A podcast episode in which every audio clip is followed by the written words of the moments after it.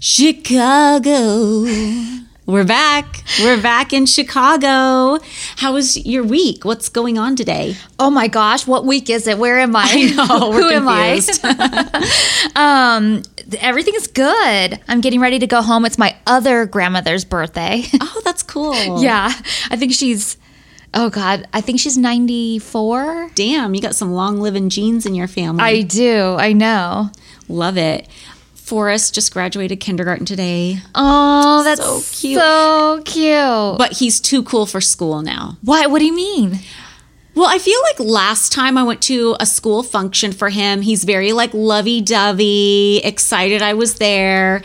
But this year, he's like cool with his friends. Oh, And it happened overnight, and I'm not ready. Aw. I'm also just, it's been a really busy week just with like kid stuff because the school year's ending and things like that. Just been all over the place. And I haven't had a good night's sleep in forever, it feels like. But I feel like that's so apropos for this episode. Because, like we said in the last couple episodes, we went to New York, no sleep. Went straight to Chicago, no sleep. We're team no sleep over here. And I'm feeling it in real life. I am back in the moment Yeah. and we're ready to go. So, before we get into the rest of this episode, I wanted to ask you Uh-oh. how do you feel about the wor- way the word bimbo is used now and how it's kind of used a little bit differently now than when we were younger? Wait, it's used differently? I don't I- know this. I feel like it is like on TikTok. I feel like the word bimbo can apply as much to an aesthetic as it can apply to, oh, this girl's acting stupid. Because when we were in our 20s, I feel like the word bimbo meant that girl's fucking dumb. And it was Yeah. always an insult. Yes. But now I feel like it applies to a style. Like you'll see accounts where they're like, oh, this is my bimbo account, or like maybe the word bimbo's even in their name, and like their bedroom's all pink and it's all like hyper feminine and very Barbie. So it can mean like an aesthetic. So I've heard it used a lot lately in not even an insulting way. It just applies to like an aesthetic. But there's also a whole other strain, which is also TikTok centric, of people who are like, you know, I've just kind of chosen to not give a shit about anything anymore and not worry about anything important and not pursue any intellectual pursuits. I'm just doing the bimbo life. I only care about superficial shit. And people are like, um, I don't really know if that's the way to live. Interesting. I did not know all of that. Um, I still think of it only one way only, and it's very derogatory. and I feel like uh, it is the pink girly lifestyle that for some reason gets accused of being bimbo. And I feel like I'm 100% that. and so I feel like it's it's directly insulting to me anytime somebody uses it. And it's also insulting my intelligence because for some reason you can't be pink and girly and still be educated. Yeah. Well, maybe it's good now you know, because maybe if somebody says it to you and related to style, you won't be like, fuck off. Yeah, oh, because I would be if somebody said it to me related to anything. I would be like, "Excuse me, blocked." It also makes me think of the whole trad wife thing. Like, you see it a lot on TikTok, like people come on. Wait, the what wife? like trad wife meaning like traditional wife like it's somebody's goal to like stay home girl, I need to get on TikTok Yeah. or something. I have no idea what any of these mean. it's culture i swear and you know just wanting to stay home and raise the kids which there's nothing wrong with that if you want to do it amazing but also it's you know privileged if you get to do that if you don't need to be in a two income household. And sometimes i feel like people get really offended by it because sometimes people will come on and like push the trad wife thing but it's almost like they're pushing it so then people push back like no i don't want to do that. And the thing is is like if you want that lifestyle and you're promoting that lifestyle you're kind of assuming that the guy or whoever your partner is that you're with that's like supporting you and playing the other side of this is a good person because if they're not you're you're living the handmaid's tale ladies and gentlemen. So i think that's the whole problem with like the trad wife thing like cool if that's what you want to do if you want to stay home and cook and clean and take care of the kids Right, you should be able to do that, and the guy should be able to do that too. I've I've Yeah. seen some things on on shows where the guy wants to do that, or for whatever reason, the wife makes more money, and it, it's Mm-hmm. more uh, feasible that the guy stays home and does that. That should be acceptable too, but I feel like that's frowned upon. Yeah, absolutely nothing wrong with wanting to do that. But people who try to push it like it's the peak of femininity and feminine energy realize your whole life is hinging on the fact that your partner has to be an amazing, fair, and balanced person. Yeah, but don't you think femininity and uh, embracing all of that is embracing it in as who you are, like how it represents for you. Like for me, it's pink and girly and it's fun and it's theming and it's parties and it's planning and it's that all that kind of thing. But for somebody else, it might look totally different. Yeah. And No, I think it's embracing what it is for you and and doing it. What Mm-hmm. makes you feel the best. Yeah, for sure. I agree. So where's this going, guys? We'll we'll circle we'll circle back to the bimbo thing.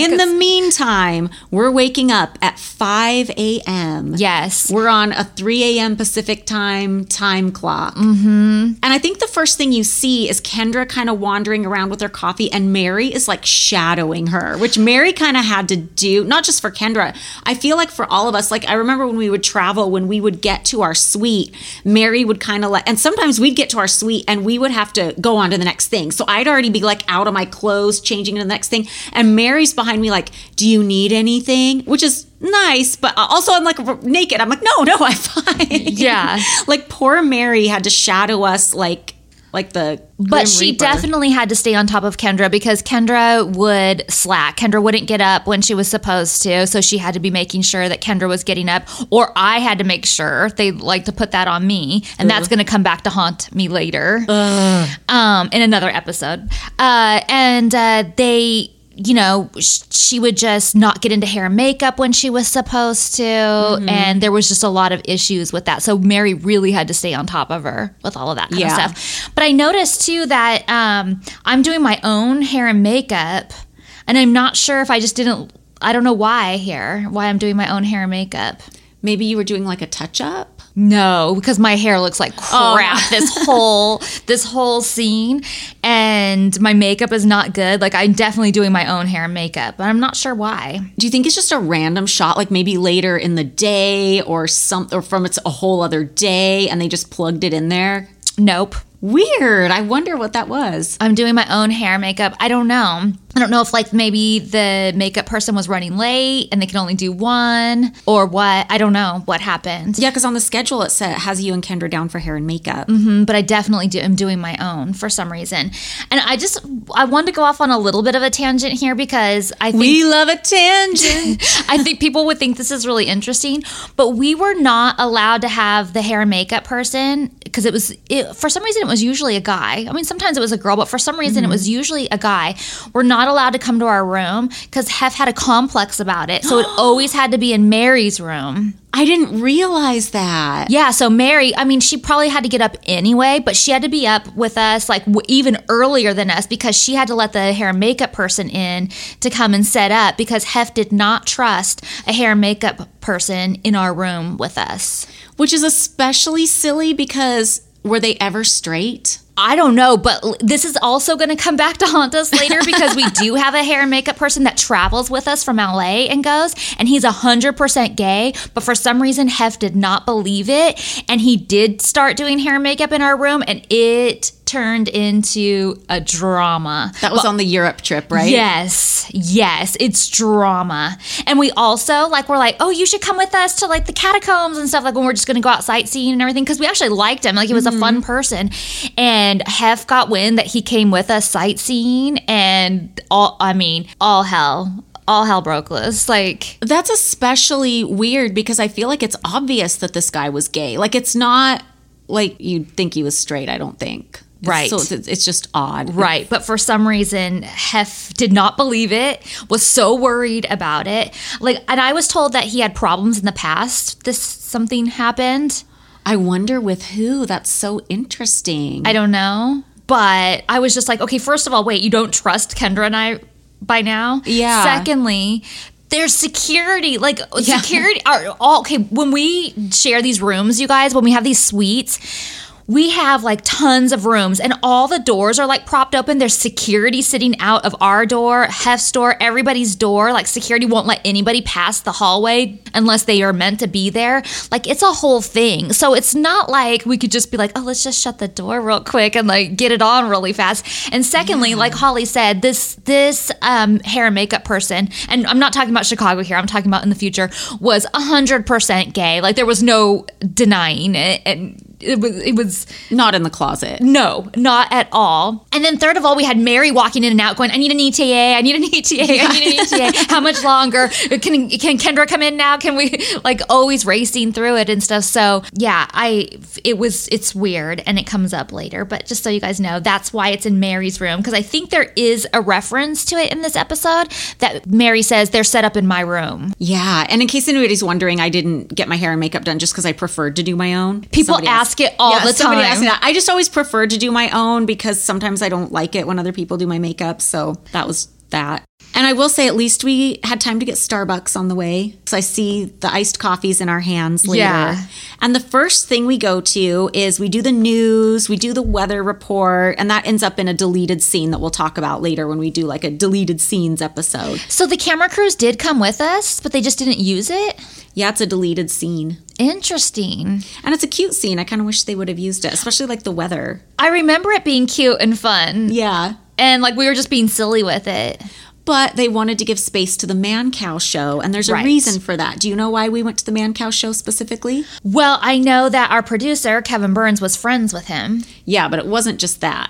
He was making a backdoor pilot because he was trying to sell a show about Mancow. Oh no, I didn't know that. Yeah, for those of you who don't know, a backdoor pilot is when you make a pilot, which, if you don't know this, like a pilot for a TV show is like when a network or a production company pays to film a sample episode so they can present it to the network and be like, Do you want to order this show?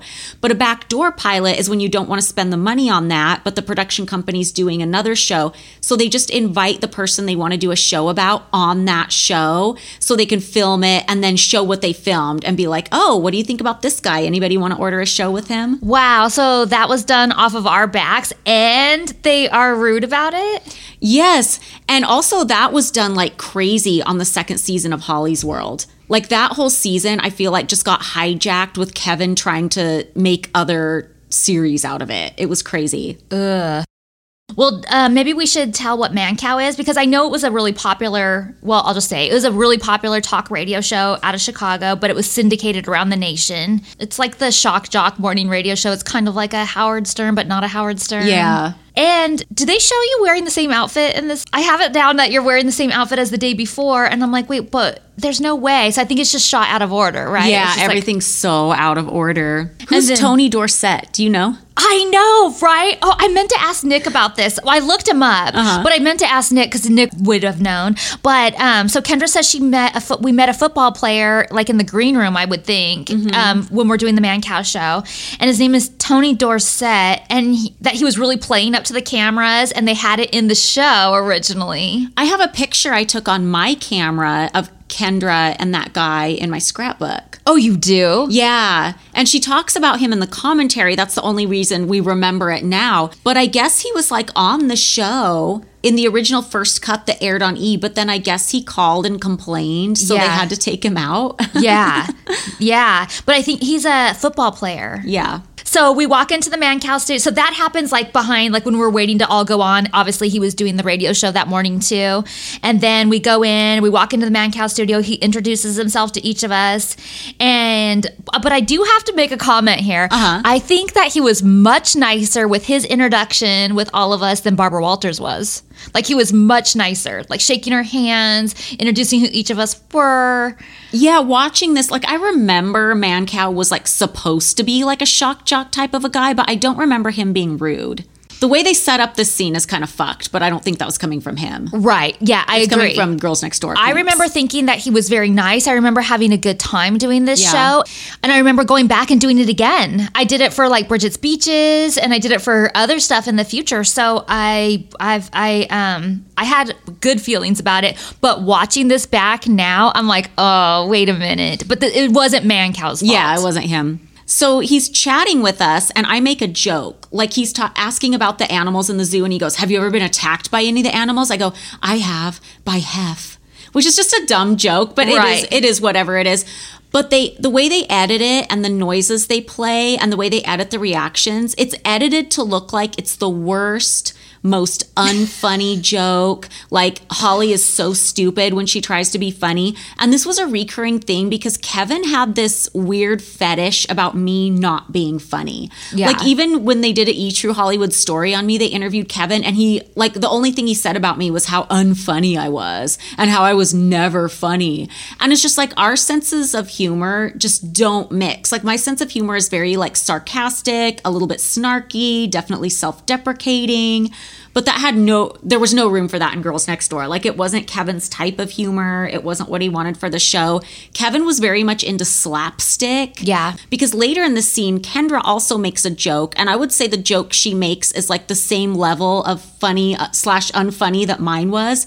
But the way it's edited and played up and the sounds and the laughs they insert, they make it sound like she's so fucking funny. Yeah. It's just, if you watch it and you pay attention to how they're editing it, they're really trying to frame me as being so unfunny and Kendra is so funny. But I do think, I mean, this is just my opinion, but I do think that that kind of came back on him because I think playing it as so not funny was funny. Do you not think so? Um, I think it's hard for me to take myself out of it because all I can see is they're making fun of me. Yeah. Like, oh, Holly thinks she's making this really funny joke, which I don't think the joke is really funny. It's just like a stupid dad joke and some banter, like cute banter. Yeah. But I just feel like they're making fun of me, like, oh my God, she thinks she's so funny and she's not. Well, I just think it was still funny because you tell a joke, they make it look unfunny, but they make it look like like it just falls so flat that I feel like it's funny. Do you know what I'm saying? I know what you mean, Like it yeah. kind of it kind of reversed on him. I feel like I don't know. They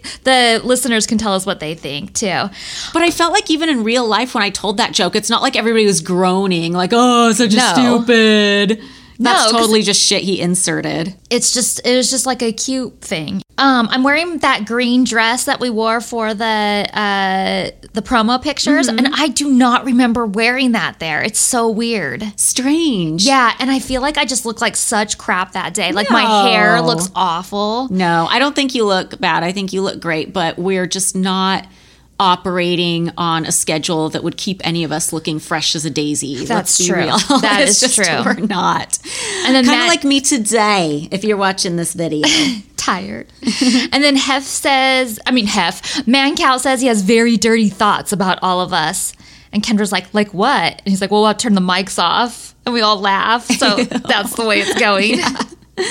so then they present us with these scripts that we're supposed to read. Yes. And when I rewatched this episode for my YouTube, and I hadn't rewatched this in so long, I'm watching it and I'm like, why are they having us do this? This is dumb. It just seemed like a filler scene. I just thought it seemed so dumb and like, why are they having us do this? This isn't good for the plot or anything. And as I always say, nothing in this show is put there accidentally. Oh, yeah. This is not accidental. But as I was watching this back, when I first saw that, oh, we're going to read a script, I thought, okay, this is dumb. This is really filler. Like they're really desperate to fill time. But then as I watched the scene unfold, I'm like, no, it's on purpose and they're setting us up. More specifically, they're setting Kendra up. Yes. The way they set her up is like offensive to me because they have us read. And first of all, the topics they give us to read are very much in our character. I'm doing the hard news, you're doing entertainment news, which is more like all about people dating and love and emotion and things like that. And then they give mm-hmm. Kendra the sports. And they have us read in order. I go first, you go second, Kendra goes last for a reason. And I know they're doing this to make Kendra look stupid. Right. Because they know that we're going to be able to go in and like read it off no problem and that she's going to have trouble with it. And when I say she's going to have trouble with it, I'm not saying she's dumb or she can't read. That's not what I mean. For those of you who don't know and have never like tried to do this kind of thing, doing a cold read is a skill. Mm-hmm. It doesn't sound like it. It sounds like something anybody would be able to do. But if you've ever taken like on camera hosting classes or done the teleprompter and things like that, what they'll do, it's a skill you learn. They hand you a piece of paper and you're expected to look at it without ever having read it before and read it off. Not only read it off perfectly, but do all the inflections perfectly, know the context without knowing the context. And it's a little bit, even for the smartest person, it's just a little bit trickier than it sounds. Yeah. Maybe it's easier for younger people because everybody kind of pops out of the womb with the perfect YouTube presenter voice these days. But back then it was something we learned. Like I remember you and I at the mansion in earlier days took on camera hosting classes together. And also, you were a communications major, I was a mm-hmm. theater major. You and I are trained for this. right. Kendra is not. Right. But people watching this, maybe they haven't tried to get into that industry before. They don't realize that cold reading is a skill when you actually try to do it. So, what it looks like to the audience is like, oh my God, Kendra can't read. And I just think that's a really cruel joke to play on her. Like, usually I feel like they're more favorable to Kendra and they always kind of, up to this point, have like portrayed her nicely and kind of gone out of their way to make her look cute and funny all the time. But this is really cruel, I think, and it's not okay. Yeah. Well, I feel like there's a few different reasons that they did it. And I think the number one reason is because they knew Kendra wouldn't be able to do it. But I also think that there is a girl that does read the news for them. Mm-hmm. And they show her briefly in this because he says, when we do it so well, he turns to her and says, You're fired oh. to her, but jokingly, obviously. And I think she normally reads the news. And I, I also think that they did it a little bit. And maybe I'm wrong on this, but I also felt like Kevin thought it would be a good idea because I was doing this kind of stuff and I was mm-hmm. excited for it. And he was like, Oh, we, you know, this is an opportunity for you. Same kind of thing when we did the news and we went and did the weather. Like, it's kind of like little opportunities for us to show off our skills and, and I was serious when I said I wanted it for my demo reel. I really did want it for my demo reel because yeah. it's a big a Mancow is a big show. And I took it and I, but there's no doubt that they were setting up Kendra to fail mm-hmm. on this because that's why they show her the night before in the restaurant saying or in the limo wherever we were saying how she's got this. It's no she's going to talk yeah. about whatever she wants. And that's what I'm like, "Wait, I think they're going to give us a script though." Mm-hmm. And she was like, "What? No, I'm just going to talk about cuz I'm good at sports. I know what I'm talking about." So that was definitely setting her up to fail. I, uh, though, did not realize that they were trying to make it look like she couldn't read. I just thought they were trying to make it look like she couldn't she couldn't perform. She couldn't deliver the news. I I think it was more than that. Yeah. I think. I mean, it I mean, definitely maybe I'm just be. cynical, but I think it was a really cruel joke. However, there's also a flip side to this. There's another side to this coin too. That was another dynamic that played out with us. Is once she does finish it, even though she stumbles through it, they play it up like everybody's reacting like she just did the best thing ever. Right. And I feel like in real life, when we all read those, everybody was complimentary toward all of us. They right. were like, when you read it, they're like, you're fired to the girl. When Kendra read it, everybody wanted to be, even though it didn't go as smoothly, everybody wanted to be supportive. But I feel like in the edit, it looks like they play it up like, oh my God, Kendra just conquered this. Amazing. It's true. And I feel like that was kind of a theme throughout our lives because, like, you and I, you know, we just had more experience with things, we're more prepared or whatever. And I do feel like there were so many people in the Playboy world who were so, you know, complimentary and supportive. Like I think of people like Pat Lacey from Playmate Promotions or, you know, the people in the PR department. I was going to say PR. They yeah. were always so supportive of us and they yeah. were always like, oh my God, you guys do such a great job and everything like that. And we always felt so appreciated. And I'm really grateful for that. But when it came to the men in power, aka Hef and Kevin, like we could never impress them. It was always like, uh, it was just like they didn't give a shit. Even though we're out promoting his magazine and doing the best job any of his girlfriends could ever do with that kind of thing, it was never like, oh, good job, guys, or oh, you really got this. Uh, yes, we had classes that we can take mm-hmm. and stuff like that, but like we didn't get the copy the night before, and just Kendra didn't. You know, like it's it's hard. And when you're going on a show that you've never done before, I don't even listen to Mancow, so I don't even know how they how the person who normally does this reads it. Like you sometimes kind of can get a hint when you listen to it before, but I had no idea. But also, like, hard work should pay off. Like, you put in the time to get your communications degree, you put in the time to do those classes. So yeah. it should be praised and it should be. And to be fair, again, there were so many people who were so complimentary, like yeah. people that worked for the company. But it's strange to never hear any feedback from Hef because we're promoting his lifestyle and his magazine and all the things. But anyway, back to Mancow. So you do the world news and you nail it. And then I do the entertainment news and they have me talking about Vonifer. Do you remember all I mean, I guess they still kind of do that stuff, but do you remember that kind of thing? Yeah, and, ship name. And you're like, did you make that up? Which is proof positive that I've always been an interrupter. but I feel like we play off each other really good and nobody oh, gets stepped on. No. Unlike, unlike these days on the podcast. But if you don't know what Vonifer means, because that was so long ago, it was Vince Vaughn and Jennifer Aniston, like a, you know, yeah, I dating. For, I forgot they even dated. I yeah, I forget about it too. But um, I just noticed too my voice is so um hoarse and raspy in this episode and i'm like why does my ho- voice sound like that and i'm like oh our schedule no sleep Yeah. out partying out drinking out staying up late and then zero sleep Did you use that for your demo reel? Do you remember? I don't know, but I did find a bunch of my demo reels, so I have to listen to them and see if it's Yeah. in there. Probably not, because if you notice in this scene, I get interrupted a million times. Like I don't get to just like do my whole It's spiel. not like a straight read. Yeah. Not at all. Like, and it wasn't just you. I'm not Yeah. saying you. Um, but I, it's interrupted a bunch of times, and then obviously it's fine at the end. Although that's a skill too to show you can roll with it. Because if I were hiring somebody, I'd want somebody who could like roll over That's an interrupter true. or like bounce off of.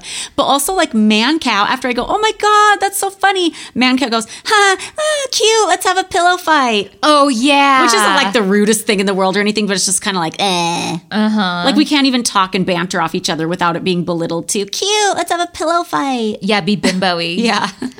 Um, yeah, and then Hef asks, or not Hef, I keep saying Hef. Mancow asks if Hef caught any of us making out, would it be over? what do you think? Yes. Oh wait, making out with him. I thought you meant like with each other, like if you and Kendra Oh. were making out. Oh. no, Hef would be like, wait, why wasn't I invited? Kind of, but do you think theoretically, if you guys were making out, but it wasn't like supposed to be in his presence, do you think he'd be a little weirded out? Yes. Like, I think he would joke about like, I gag as I'm saying this, but I know this is what he would say. Oh, you need to do that when daddy's around or something like that. Yeah. Well, when Hef thought that somebody might have something going on, like two girls, he was weirded out by it because it's come up before. Yeah, it's like he only wanted girls to be into each other if it was performative in front of him. Hmm.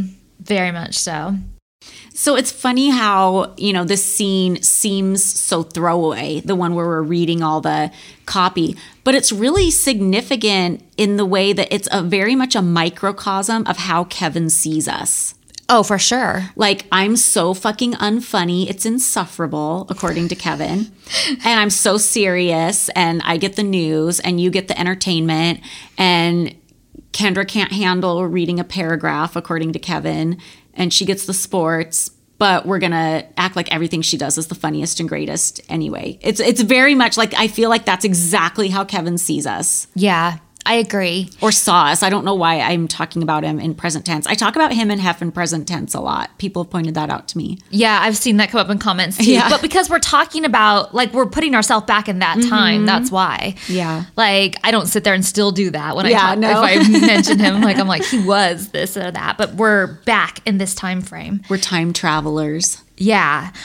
But I did not realize that that whole scene was a setup for a background pilot, a backdoor pilot for mm-hmm. Mancow. And now things like suddenly make so much more sense. But in the end, we all enjoyed doing Mancow and we all talked about how much fun it was. I know Kendra said that she can't wait to do it again. Like she was super excited, had so much mm-hmm. fun. And I think we all did. In fact, I go and do it again, like I said later on. Also, this scene makes me think of how odd it is how, like, amongst the men in the Playboy world, it was always thought of as like so adorable to be like a dumb blonde, but then mm-hmm. they're also okay making fun of it, which Right. is a hard pill to swallow. It's like you kind of can't win either way. You can't win either way. You can't win if you're being portrayed as the dumb blonde, because on one hand, you're getting you know, at home praised for it, but then you're getting slammed and set up for it on a national television show. But then if you're, you know, trying to do academic pursuits and work hard and do a good job, you're not praised for that. And you're just treated like, oh, this gr- bitch is so unfunny. Like, fuck her. Yeah. the next thing that we do, they don't show on the show, but we go and do a gangster tour. So that was really fun. We boarded this like old school school bus type thing and we mm-hmm. went all around Chicago and there was these two guys dressed up as gangsters and they like showed us where everything happened. Not only is that super Chicago-y, but it's also right down Kendra's alley. So those were some of the reasons that we went and did that. And it was fun. We have a picture. I remember there's a picture, there's like a church, I think, with a bullet hole in it. Yeah, from the St. Valentine's Day massacre. And that was right across from like Hef's very first offices. Yeah. So we took a picture with that. Wait, I'm having a memory because I feel like, I don't know, was I not paying attention when I rewatched this episode? Do you remember there was a thing when we were on the gangster tour and Kendra was like, Oh, I'm so excited to see the birthplace of Al Capone. this is where Al Capone was born. And then it cuts to a confessional of me going, Al Capone was not born in Chicago. He was born in Brooklyn. Do you remember that? But I No. don't. No, it happened and it aired on E, but it's not on the DVD. Have I walked into a different timeline? Is this a Mandela effect? I don't remember this, but now I want to know. It 100% happened. I know it did, but it's not on the DVD. Interesting. I'm tripping. Why would they have taken that out? I have no idea. Huh. It's so weird. That is weird. Okay, so we go and do that gangster tour. Then we go to Hef's high school, which they also didn't show. And we tour around. And then we have photos of this. They had like the whole auditorium, the stage lined up with all our magazines and like books and like photos and stuff. Like, do you remember us standing in the line and going down the line, signing all that stuff? Oh, yeah, I do. Yeah, there was That tons my and memory. tons. And then we had dinner at the Nine restaurant. But I think there was another field trip we had to make in between going to dinner at the Nine restaurant. Yeah, we went to a restaurant called Carnivale, which was like Brazilian, kind of like Rio festival themed. And um, it was because Hef's son in law, Christie's husband, was an investor in this restaurant. And I just remember going there, and it was a giant multi level restaurant, and it was really packed and really noisy. And we went there because it was one of the stops, I think, on the um, on the newspaper tour that they published of where we were going to go. And Hef like wanted to get out of there and go somewhere else, and it was just it was random. It was weird. It's like we went there and sat down for a second and left. Well, I feel like we already had dinner at the Nine rest. I mean, we already had reservations for the Nine restaurant, Yeah. but this was added on and he didn't know about it. Oh, now I remember. You totally jogged my memory just now. I remember everybody wanted to eat at Nine because we were obsessed with the Nine Steakhouse that used 'Cause to it's be at the- delicious. yeah, it used to be at the Palms in Vegas. We went there all, every time we went to Vegas. We were all so excited to go to Nine Steakhouse. Even Hef, who doesn't love going out to eat, was Well, excited. Because isn't it a Morton's restaurant, right? yeah, And Morton's of Chicago started in Chicago. So we wanted to eat at the original mm-hmm. 9 So we totally wanted to go there. and also I think Andrew Morton or the original one, whoever the original one was, did the food at the Playboy clubs. Yeah. And yeah, so Hef was all excited to go there. But at the last minute, we had to go to Carnivale because it was family connection restaurant and it was already published in the newspaper we were going to go there so they were disappointed when they heard hef didn't want to go so then he felt obligated to go and if there's one thing hef hates it's an obligation so it's Yep. just like awkward It and was so went- awkward. we went in and out and then left and then stuffed our face with steak and shoestring fries So then the next scene, it cuts back to the mansion. And it's Bryant with Archie. And he says, We have to make sure all the dogs are taken care of. Um, Holly left very strict instructions. Yeah, and then it cuts to my confessional. I'm like, if anything happens to my dog, and I'm making like the finger, like the um, beheaded gesture, which is obviously I'm joking. Like I have no, I would never like be mean to the staff, and I have no say over like what happens to any of the staff. But I'm just being facetious. and then Brian says, Duchess is being very difficult subject. I'm shocked. I mean, I guess I didn't have any other choice, but I'm shocked I left Duchess with anyone else because she was like a nine year old abused dog that came from a puppy mill when I adopted her. And for the longest time, I had the hardest time even approaching her. She really had to be like emotionally rehabilitated. Mm-hmm. So I don't know how anybody else dealt with her. I used to call her Devil Dog because she was one of those chihuahuas that would do like the teeth bearing weird oh, thing. I remember. I was scared of her for the longest time. And then finally, she was like cool with me. I was like, Yeah. oh, finally, I made a breakthrough. Mm-hmm. But yeah, it, they show her doing it. Like she's like, she's not having it. And she won't go outside with the other dogs. And then it shows Bryant, and he's outside playing with all the dogs.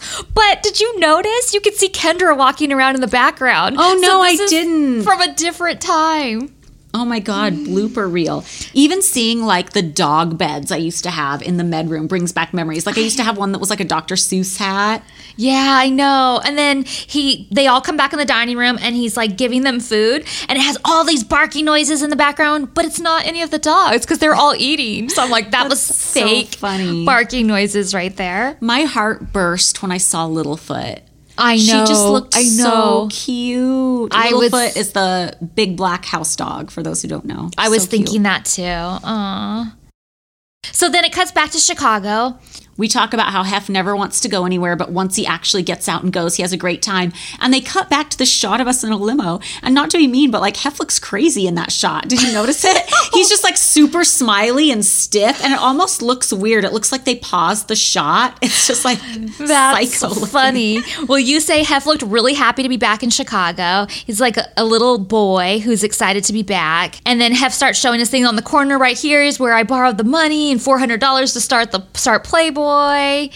And I don't know what I'm pointing at, some dragon thing. And then all of a sudden, um, Hef said, "Oh, the the building is over here," and Holly says, "Oh, that's Louis Vuitton." Yeah, I guess Louis Vuitton's on the bottom floor of the Yeah, Playboy I think building. so, or right next to it or something. Yeah, of the old Playboy building. And then we wanted to go see the honorary Hugh Hefner street sign, and we can't find it. And we're wandering around looking for it. And then there's just this one, like, little bracket that's hanging out that's empty. And then one of our PR people comes over and says, Oh, it gets stolen all the time. So it's. Yeah, people It's would steal it as a souvenir. And then Hef makes, not to be mean, because generally I think Hef is very funny, but he makes like a really dumb joke. We all do Yeah. sometimes. He said something like, it's no way, because the name of the honorary name of the street was Hugh Hefner Way, I guess. Yeah. And he goes, it's no way, because there was no sign. Yeah. But Kevin doesn't play that up like it's the worst fucking joke ever. And it is the worst fucking It is joke the worst ever. joke in the whole episode. And I was like, wh- wh- uh, what is he saying? Like, what does that even mean? This was sort of like the bark with the view. I was like, what is Yeah. that? What? Like, I didn't even get it rewatching it. Yeah, and look, we all make bad jokes sometimes, and I'm not trying to be like extra mean to Hef because I do usually think he's good at jokes and funny. But like Kevin makes my joke, which was okay, like the worst joke ever, but Hef can drop that bomb and it goes un- completely unnoticed. I know. And your joke was like cute and like sexy and like Marilyn Monroe esque, I feel like. It just like fit what we were supposed to do at the time, you know? yeah. And I don't know. Yeah. It's almost like in Kevin's mind, it's okay for Hef to be all the things. Like he can be smart and accomplished and funny. And I do think he was all those things. But for a woman, you can't be that. So we have to split all those things. It's like you can either be funny or smart, but you can't be both. Then Hef tells us that the Playboy Club was in a building that had been an unsuccessful restaurant under four different owners. And they show all this uh, vintage Playboy Club footage, which is really cute. And are we off to the Chicago mansion next? Well, then he says where it became, um, when it became the Playboy Club, it became the most popular spot in the city. Damn. Yeah. And then we go to the original Playboy Mansion. So the original Playboy Mansion was this giant mansion that was on Chicago's Gold Coast and Hef bought it and like really customized the inside of it. And I think the inspiration came from when he first started Playboy he really wanted it to be a lifestyle magazine and he had like an artist or an architect draw up like a fantasy version of like what the Playboy pad would look like. Like what would the ultimate bachelor pad look like? So they published that just for fun, but then he really took inspiration from it and wanted to turn his house into that. That's so cool. And it made me think I feel like Hef is the original like lifestyle influencer. Oh, that could think be that. he reminds yeah. me of Kylie Jenner, honestly. Because like you think back because you think back to like early celebrities, like early movie stars, you know, movie magazines would do like pictures like look at this movie star with their nice house and their nice car, but you never really knew too much about any individual's lifestyle. But Hef was really like the first celebrity I feel like to be known for his lifestyle. And he had like, oh, look how unique my house is. Look how unique my plane is. Look how unique my other house is. Look how unique my lifestyle is and all these girls. And look at me, I wear pajamas all day. Nobody else does that. Look at me, I smoke a pipe all the time. He was very like into like trademarky things. Yeah. And I really can't think of anybody else in the public eye before that who was that much of like a lifestyle influencer. You know what I mean? Like Yeah. nobody had that. Like every little thing about my life is going to be so uniquely me that when people think of that, that's only me. I'm also going to have a round bed and it's going to rotate. It's just like stuff people So wasn't really doing before. Right. But now I feel like everybody tries to do that. And it's like MTV Cribs world where like everybody tries to do everything's been done. Yeah. Like Cara Delevingne has a vagina room. You know what I mean?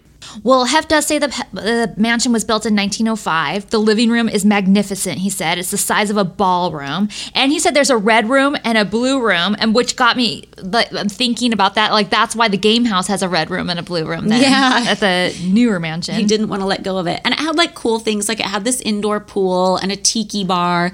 And then there was like a fireman's pole that took you down to this underwater bar that had like a window that you could see people swimming in the pool. Yeah. It was just so much of cool stuff that nobody was doing in their house back then. Yeah. Had a bowling alley. Right. And then I asked what's on the top floor, and he said that was the bunny dormitories.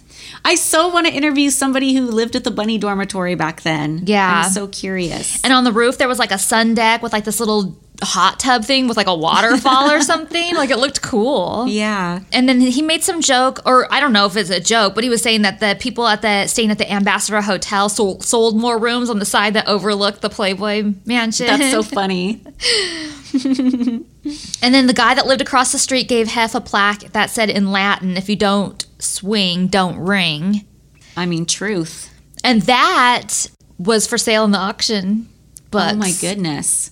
And then um, in interview, you talk about how beautiful the building is, all the molding, the landscaping, etc. We take photos out front of the house, but in the original plan, like our original uh, itinerary here, it says that we might be able to go in, and then at the last minute, we weren't able to. Yeah, that really surprises me that production wasn't able to find someone because the mansion had been turned into condos. But I'm shocked they weren't able to find one condo owner in there who wouldn't have been like excited to give Hugh Hefner a tour their house. Right. And I know it's condos, it's not the same as it used to be, but there has to be something interesting to see in the lobby or the entryway. And it'd be fun for him to kind of walk around and be like, oh, well, this used to be this room that the Rolling Stones stayed in or whatever. Like it would have been a cute moment. And I'm really surprised they weren't able to get a hold of somebody who lived inside there who wasn't like, yeah, come on in. Well, it almost seems like maybe maybe somebody was willing to, but then at the last minute pulled out somehow or for some reason. I don't know. Interesting.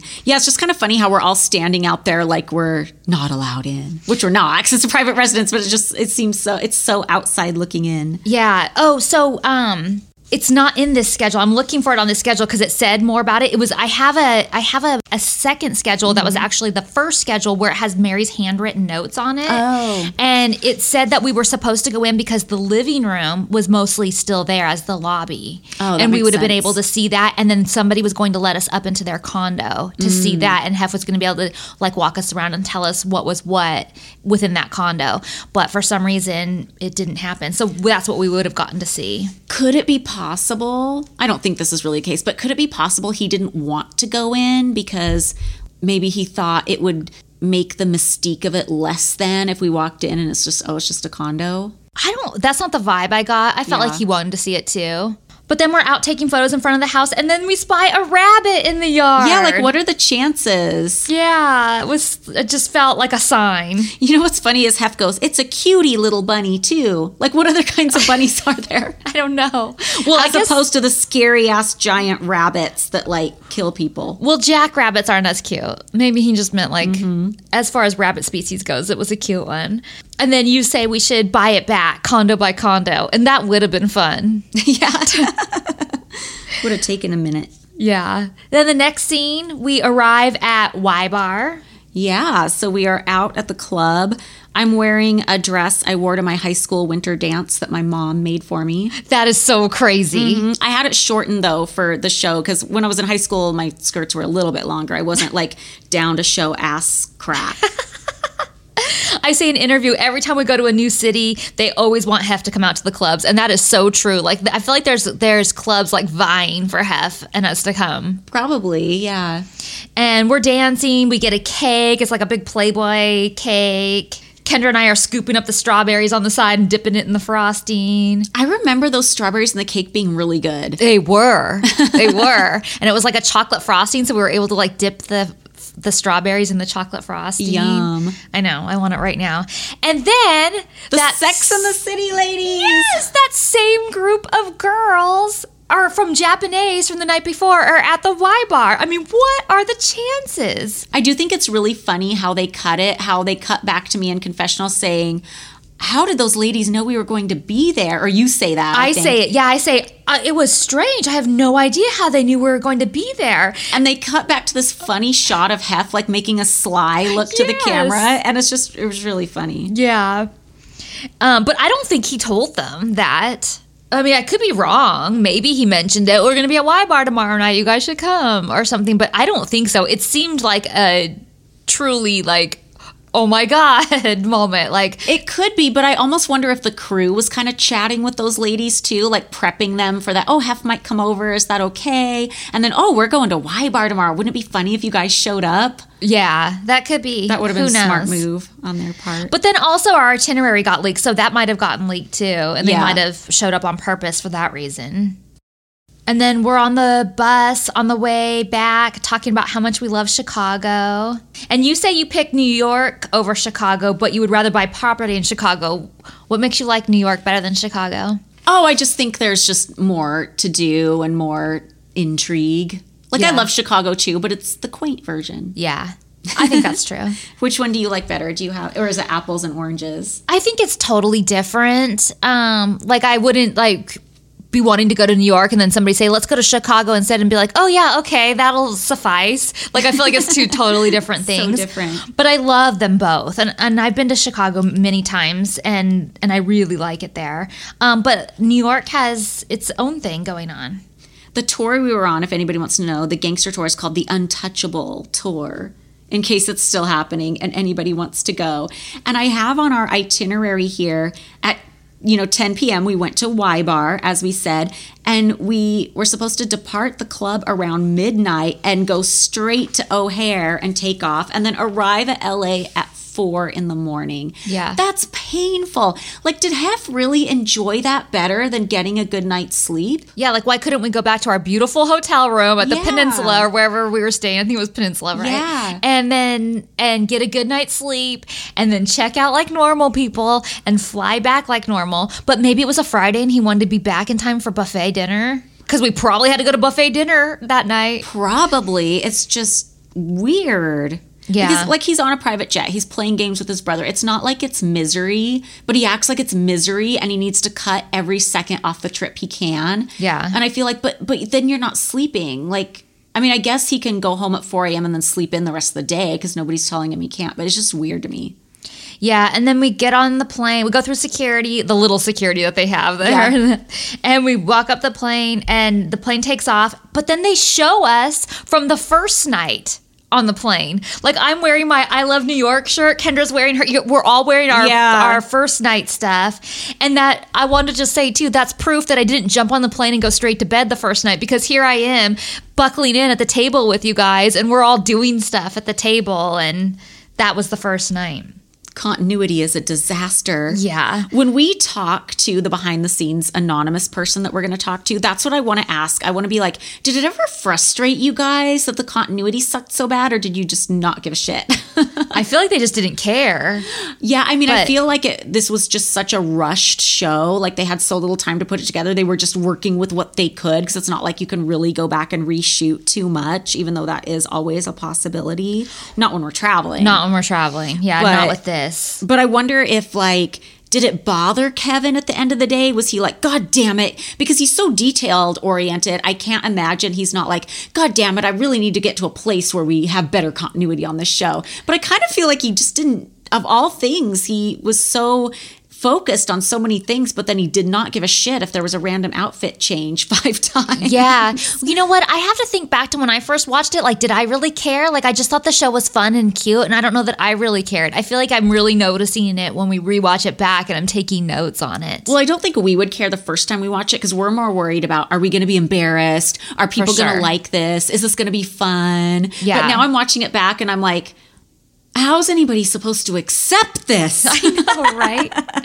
and then it has you saying the trip to Chicago was one you wanted to make for a really long time. You wanted to see where Hef grew up. It was a great experience to be able to share it with him. And I truly think that's true. Like I I feel like that was an amazing opportunity to do that with Hef and Keith and see all of that and and be a part of that. it was really a nice trip. Like, I honestly, as much as I love to point out the negative in everything, I really don't have anything negative to say about that trip other than I think it's a little wacky that we have to arrive back at LA at four in the morning when we could literally leave anytime we want. But it was a great trip. It was super fun. Hef was in a great mood. Mm-hmm. Me, you, and Kendra had fun together. Mm-hmm. Just nothing to complain about, really. Do you feel like this episode is like missing a beat, similar to episode four, the Vegas episode, where it's like we get on the plane, we're home, but it almost feels like something's missing? Like I know we have voiceover wrap ups, but it feels like it's missing a beat to me. Okay, so that's interesting that you say that because I didn't fully make that thought in my mm-hmm. head, but I was thinking that when the next scene is us just like arriving to the mansion in the limo, and I thought, oh, I don't know, it felt like there should be something more there than just mm-hmm. it ending right here. Like, oh, I was like, oh, that's the end. Oh, I did feel like it was missing something. I didn't like fully formulate that and write it in my notes or anything, but mm-hmm. I, yes. But it just seems like there should have been like something when we got home, some kind of wrap up thing, some kind of cap on the whole. Yeah. It felt a little loose ended to me. Yeah. But I think what they were striving to do is what they always want to do is they always want to end it back at the mansion. Mm-hmm. Everybody's home. Like we're back home and this is where home is. You know what would have been a cute shot is if they would have ended because they show all these childhood photos of Hef through the episode, right? But he had like framed childhood photos of himself like on his mantle in his room. That should have been the ending shot. We're back at the mansion. He's back in his room. Dun, Oh, that kind of gave me a chill. I think you're that right. Been a good. But we pull back up in the limo. Hef says it's nice to be traveling, but so nice to be home. And we all say, yeah. We get out of the limo. Especially with those nice clean stairs. I with know. more nasty carpet. Right. There's some goofy music that starts playing, and all the dogs come running out. And then uh, I go in and see Gizmo. Um, but I was complaining in commentary because the next day I have to get up and drive all the way halfway to Northern California to get Winnie. The next day, meaning that day, because we arrive at 4 a.m. I think that day. Ouch. I think that day. I don't know for sure. I don't know what my schedule was. I don't oh, know what man. day it was, but I think so. Damn. But yeah, and the nasty old carpet is gone. But that will not prevent us from seeing old shots of the stairs with the old nasty carpet in future episodes because continuity mess. Yes. Everyone's playing with their pets. Hef turns to the camera and says, Very happy puppies. And then the camera pans away from the mansion, and all is good because we're back home at the mansion. Yeah, but they should have ended it on Hef's childhood photo on his mantle. I, I agree. And he could have said something like, how far he's come or something. I don't know. Yeah. Something. Yeah. So, are you ready for your favorite part of the episode? No, because why do I always forget this? It's like I don't want to do it, so I just forget that it has to be done. I didn't even write it. I didn't even think uh, about it. I can go first, so you have time. Yeah, you have to go first. So, worst, I don't think anybody will be surprised. It's the stuff we read at Mancow, just how it was set up. I feel like that was a dirty trick. Mm. I don't like that. Best is it's not really one thing. I think my best about this episode is just this trip was a great positive trip. It's one of the things I can say was like a good memory for me. And overall, I just think this episode is like cute and funny and it's kind of informative when it comes to Hef's background. Like if people are tuning into this show and they don't know much about Hef, it kind of gives you the rundown in a nice way. Definitely does. Um, okay, the worst for me, I mean, I agree with you. What they did to Kendra is just not okay. Um, it's really, really rude. But um, I think just not being able to get to like hang out in our hotel room or get a good night's sleep is or food mm-hmm. lunch during the day is probably the worst just keeping up with the schedule and i just felt like um, i looked like crap i don't know why i didn't do the hair and makeup that supposedly was provided for me on the last day but i felt like i should have no i think we were just so rushed um yeah, I don't know what happened there. So, and I think the best um, similar to what you said. I felt really special to be a part of of this and to experience it with Hef and Keith, and and I I just thought it was really cool, and I um, felt a lot of sincerity. I felt a lot of bonding, a lot of closeness. Yeah. Um, I thought the whole trip was really good. I thought it was good for all of us, mm-hmm. and and like you said, we uh, all got along really well. Hef was always in a good mood. It just it was just a really good trip. And I think it was great for Hef and Keith to be able to do that, like late in life. Yeah, and for us to see it too and experience yeah. it with them, I felt was really special. Like I don't know if they ever went back. That might have been the last time. I feel like it was too. Probably, yeah. And that Because makes that it ex- seems eerie. Why does that seem eerie? It does seem eerie, but I feel like it also makes it extra special too Yeah. that we got to experience that with them. I'm curious. Do you think that the girls that came after us, that any of them were jealous that we got to experience this with Hef? It's really hard to say because I don't really know any of them. I mean, my cynical side wants to be like, no, because they don't give a shit. But I really don't know, you know? I don't know either, but I just got the vibe that people weren't as interested in where he came from or who he really was. yeah, it's really hard to say. Yeah. I mean, we really can't know because we're like outsiders looking in. But I think I'm think my opinions are based more on what we experienced with like the Mean Girls and mm-hmm. everybody who came through. They just seemed so only interested in like the superficial and like not giving a shit at all about like who Hef was or anything. Yeah, you're right. That's what I'm basing mine on too. Not not who wh- who came after us, but who was there with us or before us. Like I Yeah. just felt like they didn't care, and that's what I'm mm-hmm. basing it on too. Yeah, because the Mean Girls would have been like they would not have cared about anything we went to do. No. They would have liked eating at Japonais because it was like the new trendy restaurant. They would have liked eating at 9 mm-hmm. I don't know if they would have thought Y Bar was up to par. I don't know where that really stands on the nightclub I don't know either.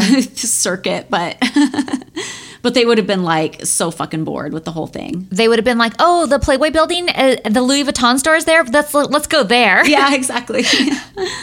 Yeah, I don't, yeah, I just don't see them being interested, and that's I guess that's why I think that maybe people that came after us weren't interested. It just it just seemed like we did so many cool things with Hef, and this was one of them. Yeah, for sure. So thanks for coming back to Chicago with us, everybody. Be sure and listen in next week. We are going to be talking about Girls Next Door Season 1, Episode 14, Clueless, all about Bridget's murder mystery birthday party and the drama that went on behind the scenes. If you would like more content from us, be sure to check out our Patreon at patreon.com slash girls next level. And we will see you guys next week. Bye bye.